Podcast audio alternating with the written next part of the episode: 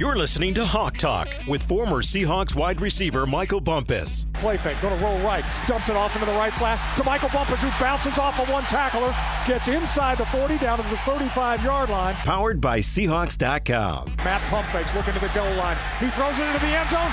Touchdown, Seahawks! It's Michael Bumpus with a diving catch in the end zone. A 10 yard touchdown reception for Bumpus, and the kid out of Washington State has found himself a place on this team. Now, here's your host, Nasser Kyobe.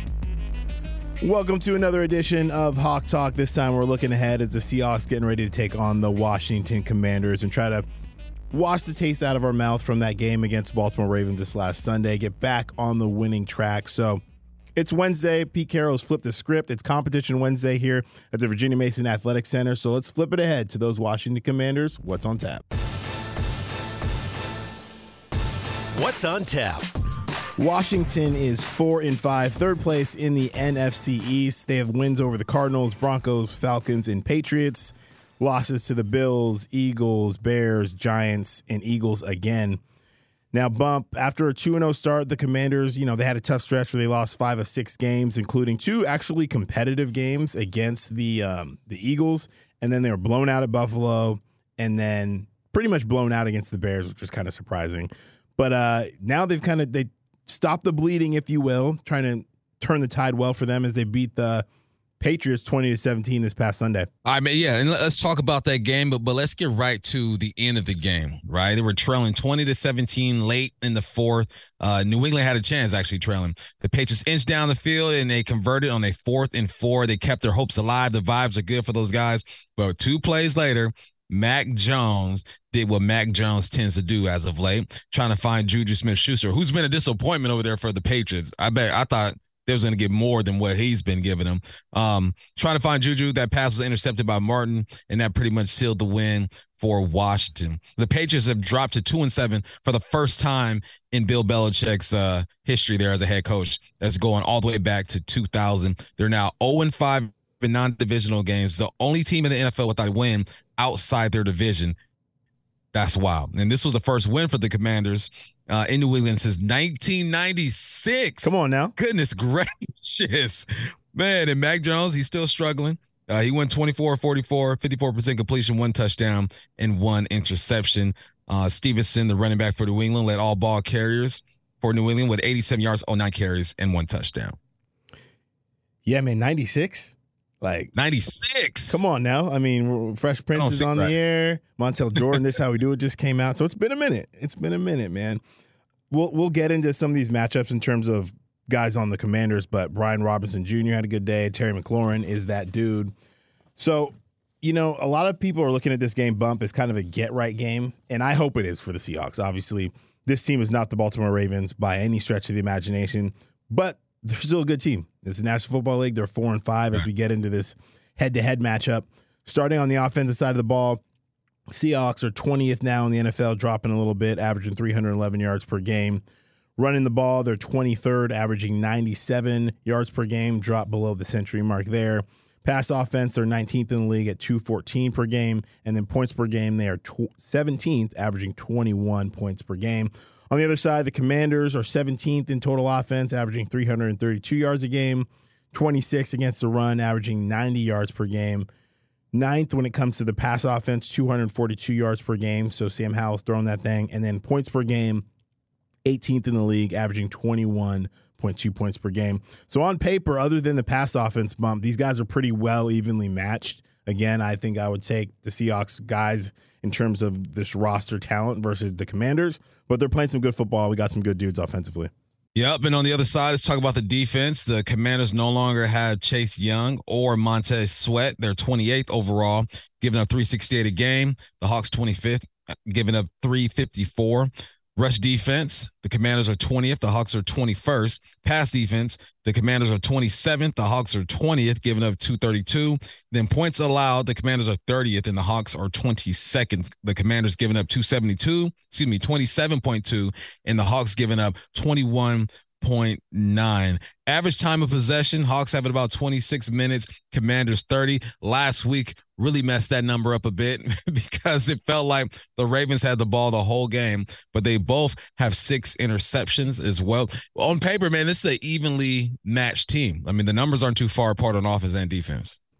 Yeah, no question about it. And unfortunately for the Seahawks, all of these numbers kind of took a hit after last week. Especially bump. We talk about defense. The Seahawks, we'll talk about this a little bit later. One of the best rushing defenses in the league.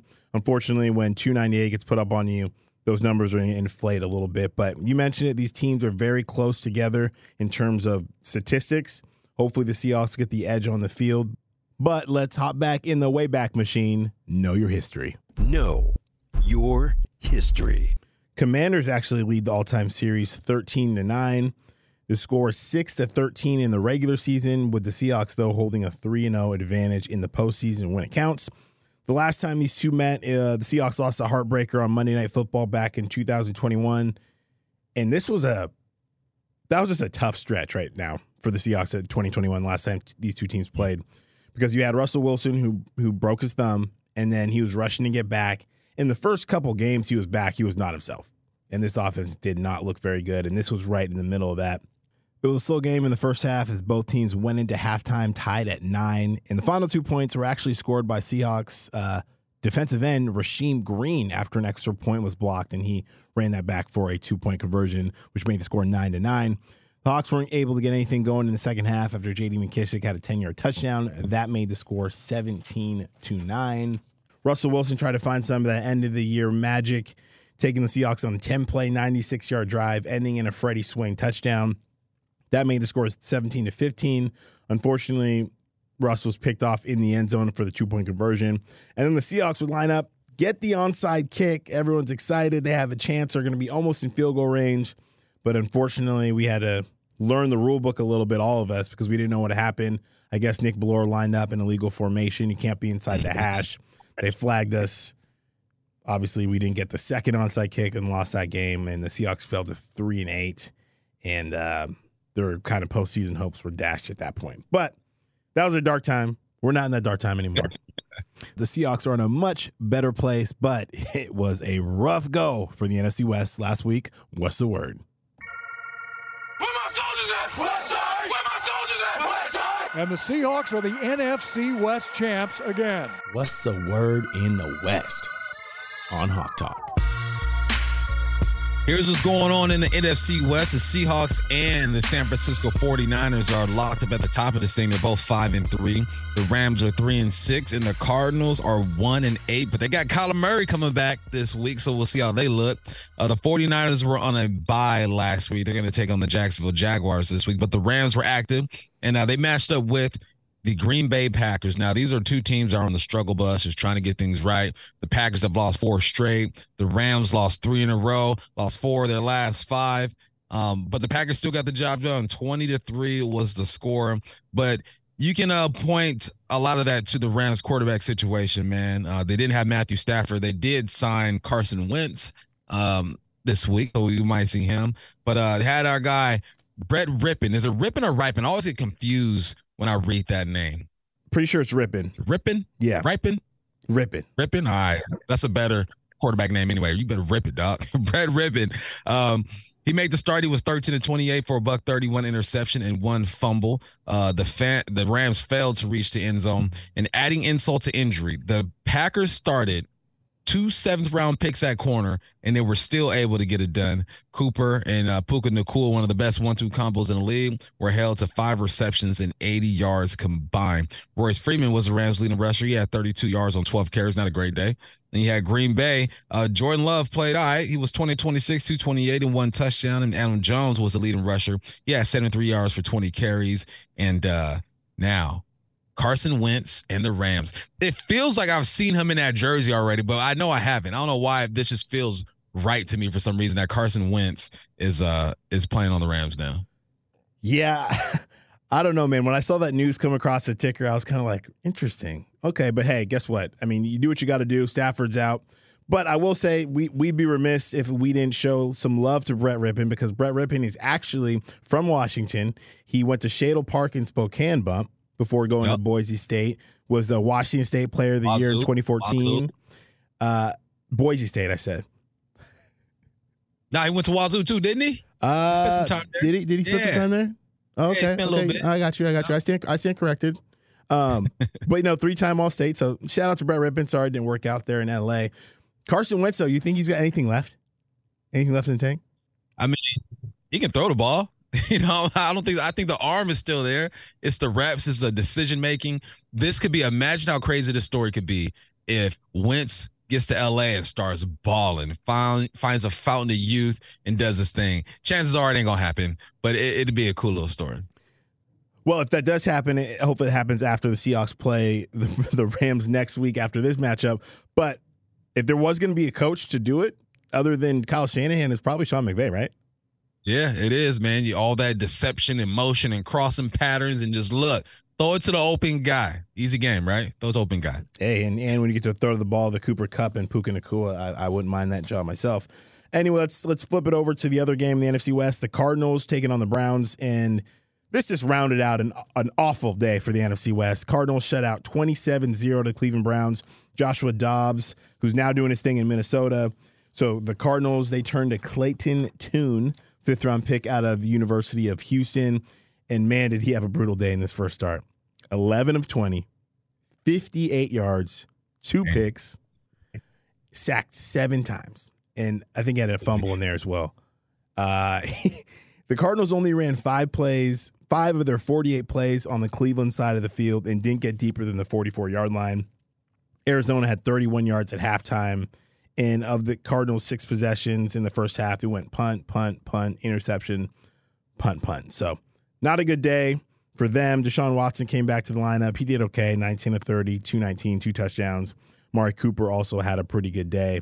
Arizona now, though, is lost six straight and one and eight on the year. I know you mentioned Kyler Murray coming back, but woo, things were not good down there in the desert. But the NFC West last Sunday, 0 and 3, Lost by combined score bump of 84 to 6. Yikes. Damn. Goodness gracious. Hey, and James Conner might be back too. So, you know, maybe that'll help AZ a little bit. But uh NFC West struggled last week. Goodness gracious. Yeah, let's hope. I mean, I don't mind if the other team struggle as long as the Seahawks are not a part of a graphic like that or a stat like that next week. I'll be straight. But let's get back to the Commanders. Man up.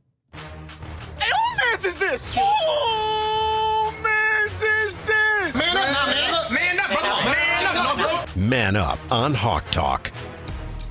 We usually start with the quarterbacks, and nothing's going to be different today. We're starting with Sam Howell taking on the Seahawks defense. And for those who don't know a lot about Sam Howell, I'll, I'll learn you up a little bit here.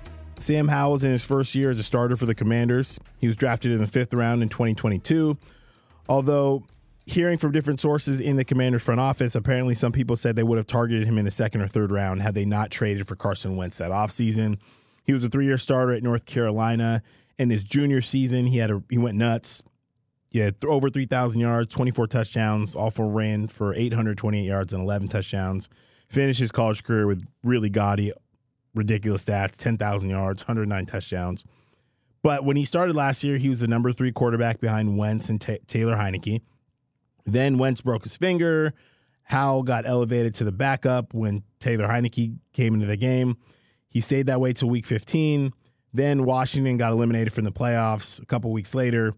And then, you know, Ron Rivera and those guys want to see what they had with Sam Howell. They put him in the lineup. They get a win over the Cowboys 26 to 6. He played well, 11 of 19, 169 yards, one touchdown, one pick.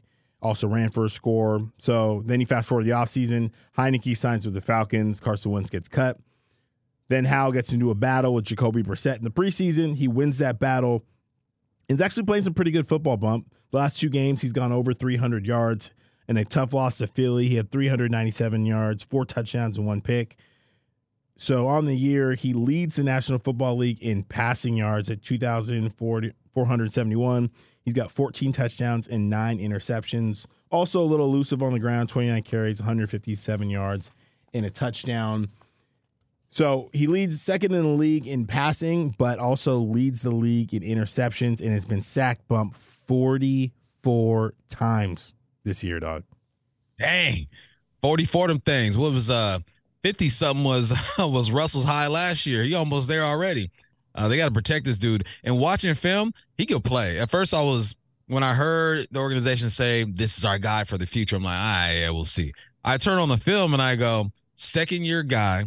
The way they use him, I can see him develop, and I think he's going to be the minimal standard of what a quarterback can do. Because nowadays, as a quarterback, you got to be able to run even just a little bit, and that's what what what can do. He run more than just a little bit, but I'm looking at him and I go, he might be okay in this league, but let's not hope he gets it right, even even more right this week. But uh it ain't gonna be easy. I think people see Commanders and see Sam Howell and think that it's just gonna be a wash, but nah, I don't think so. Let's talk about our quarterback though. We got Geno Smith, man. Um, it was a tough one against the Ravens for sure. He was under pressure a lot. He was pressured on 49% of the passes that he threw, which is uh, his second highest of the year, I believe. He finished 13 to 28, 157, zero touchdowns, one interception, and a fumble. We got to knock out those uh, those turnovers, man. Um, as he has fallen previous losses, quarterback Geno Smith was quick to say, "Look, it's all on me. It's all on me. And that's what I like about Geno, man, is that he's going to say the right things. But then Carroll comes back and says, look, I don't think it's all on Geno. Um, it's about our football team not answering the bell here. We couldn't get it done, which is true. It was not just Geno. Offensive line struggled with the blitz. Receivers weren't getting open. You know, there are some things that everybody could do. Play calling could have been a bit different. It's a team sport. So right. I love that Geno, I mean, excuse me, Carroll came back and said, "Look, man, it's not, it's not on him." He says, uh, "We struggled across the board on offense. Everybody has some difficulties in this game. It just added up to where the quarterback is in the middle of that as well." Carroll said, and the quarterback's going to get the bulk of the blame, right? He touched the football every single play, so I think Geno understands that. Carroll understands that. He comes out and says, "Look, get off my boy. He's gonna be okay." All right. So the reason why people are all up in arms about Geno is because last year they see a uh, underdog hit the scene and perform at a high level. So at this time last year, he had 1,900 yards, 13 touchdowns, three interceptions, and has been sacked 19 times. So far this year, he's about 120 off of that pace with yards or 1,800, nine touchdowns instead of 13, and seven interceptions instead of three, and 18 sacks instead of one. So obviously there are some some differences there. But I also think that he's dealing with an offensive line that hasn't been healthy and um, you you played a hot team. Like if you win this game, or even if you lose this game, and you just put up a fight, I think people feel different about Geno. But people are quick to want to replace dudes, and I don't understand that because this is a guy who needs 26 completions to pass Kitna for sixth place on Seattle's all-time completion list. He needs six touchdown passes to pass Kitna on fifth place when it comes to all-time all-time touchdown list. This year, he's completed 65% of his passes.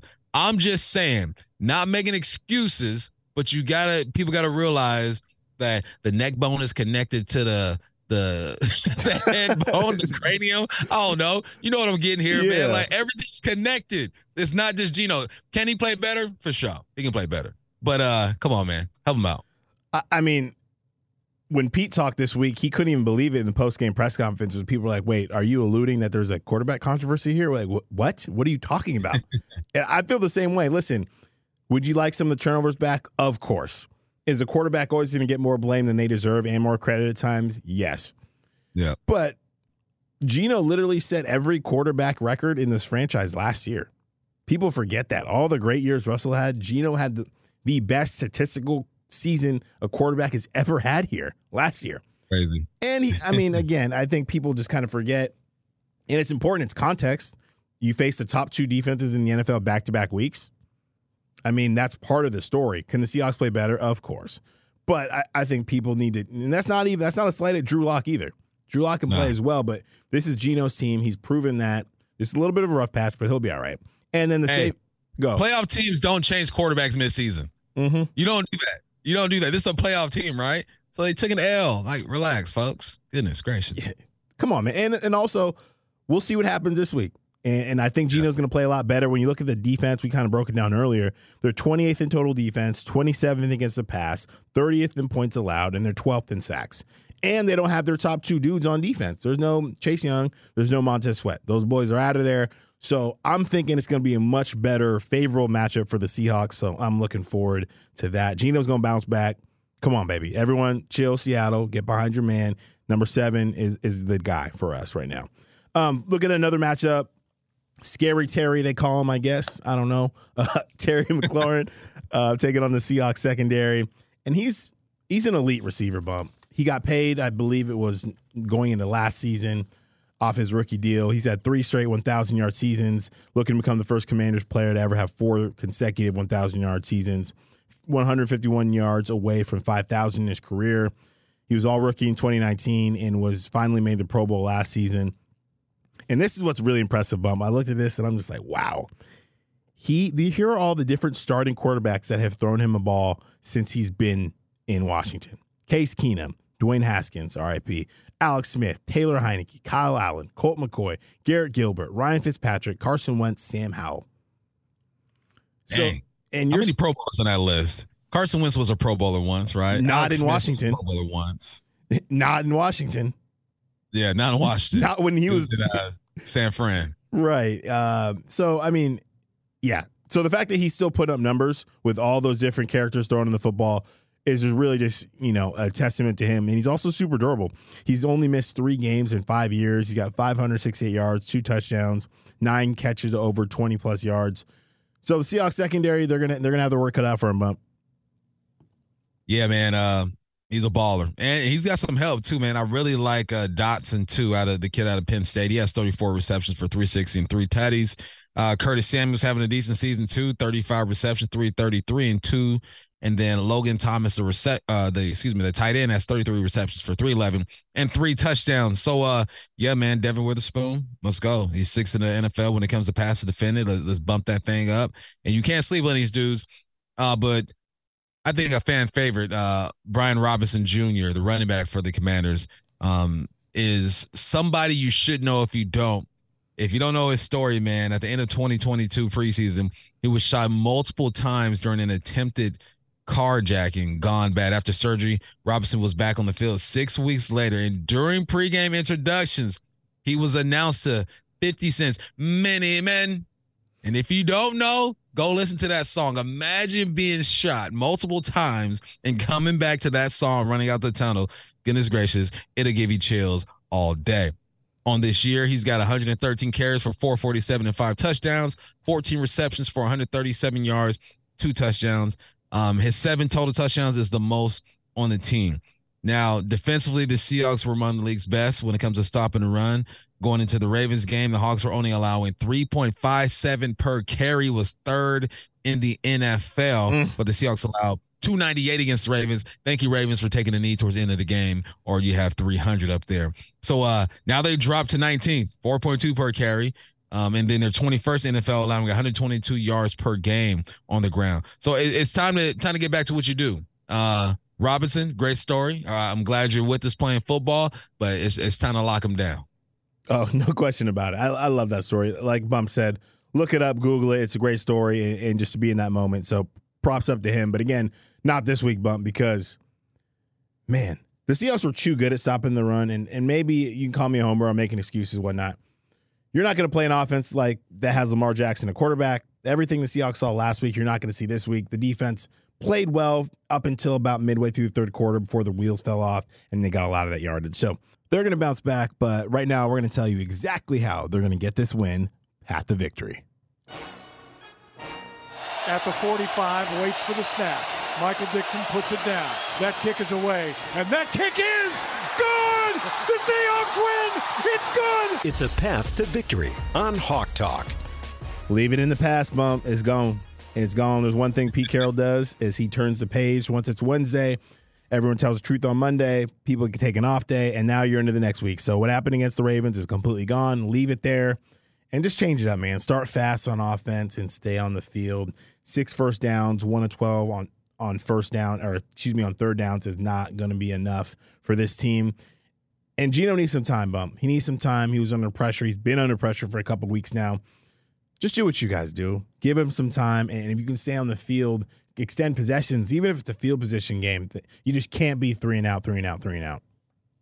Yeah, man. And receivers, you saw man defense against the Cleveland Browns. You saw some man against the Ravens. You got to shake loose um, get open, let's get it, and then be able to run the football. The Hawks had 15 carries for 28 yards. I don't like those numbers. And then, most importantly, take care of the football. The last couple weeks, we've seen a lot of turnovers. You don't want to give these guys hope when the commanders come into town. No question about it, man. And we're good at home this year, Bump. And that's a weird thing to have to proclaim out loud. It's just been there's been a little bit of a, a, trend where the Seahawks hadn't won as many games at Lumen Field as they had in years past. They're balling right now this year. They're three and one in 2023, so let's keep that rolling. This should be a get right game for the Seahawks. I believe it can be. Hopefully, we'll be talking to you next Monday, talking about a Seahawks victory. Reminder, you can catch us everywhere, Seahawks.com, Apple Podcasts, Spotify, SiriusXM, and more. And if you're listening on Apple Podcasts, don't forget to rate us. Five stars would be greatly appreciated. He's Michael Bumpus. I'm Nasser Kyobe. Getting you ready for the Seahawks taking on the Washington Commanders this Sunday at Lumen Field. Again, we'll be with you next week, hopefully talking about a Seahawks win.